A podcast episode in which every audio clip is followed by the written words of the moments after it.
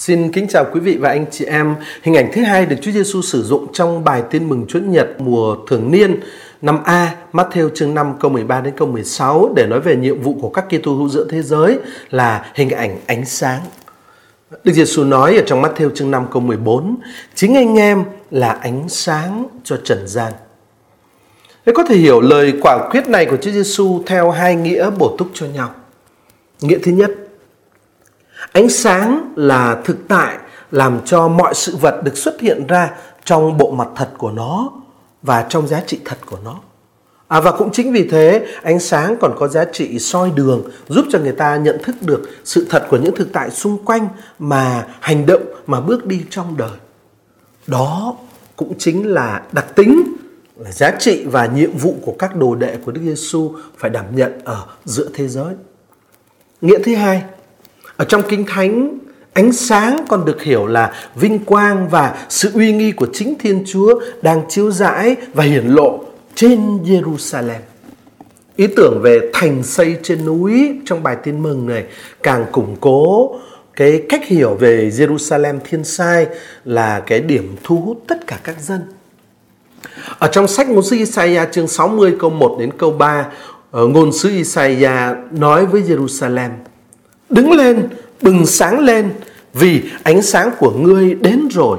Vinh quang của Đức Chúa như bình minh chiếu tỏa trên ngươi. Kìa bóng tối bao trùm mặt đất và mây mù phủ lấp chư dân. Còn ở trên ngươi, Đức Chúa như bình minh chiếu tỏa, vinh quang người xuất hiện trên ngươi. Chư dân sẽ đi về phía ánh sáng của ngươi, vua Chúa hướng về ánh bình minh của ngươi mà tiến bước lời ngôn sứ, chư dân sẽ đi về phía ánh sáng của ngươi, vua chúa sẽ hướng về ánh bình minh của ngươi mà tiến bước. Ở trong Isaiah chương 60 câu 3 thường được giải thích theo hướng là áp dụng cho Israel và thậm chí là cho lề luật và đền thờ. Ví dụ chúng ta có thể thấy trong Isaiah chương 2 câu 2 và cũng được áp dụng cho thành Jerusalem. Ta có thể thấy trong Isaiah chương 60 câu 19. Lề luật, đền thờ và thành thánh Jerusalem đối với người Do Thái là những thực tại phản ánh sự hiện diện của chính Thiên Chúa và vì vậy là ánh sáng cho các dân.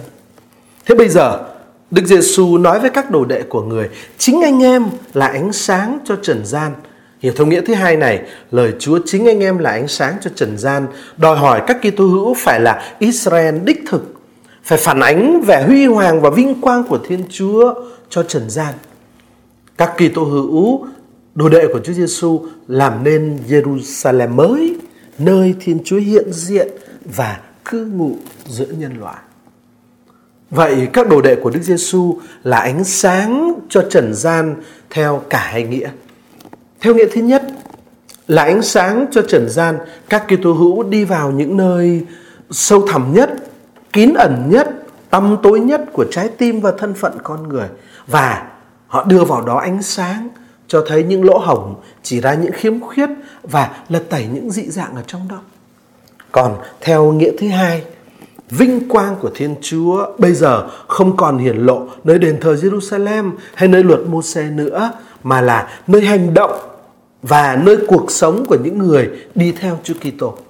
Chính những hành động của họ làm cho vinh quang của Thiên Chúa được tỏ lộ giữa thế giới.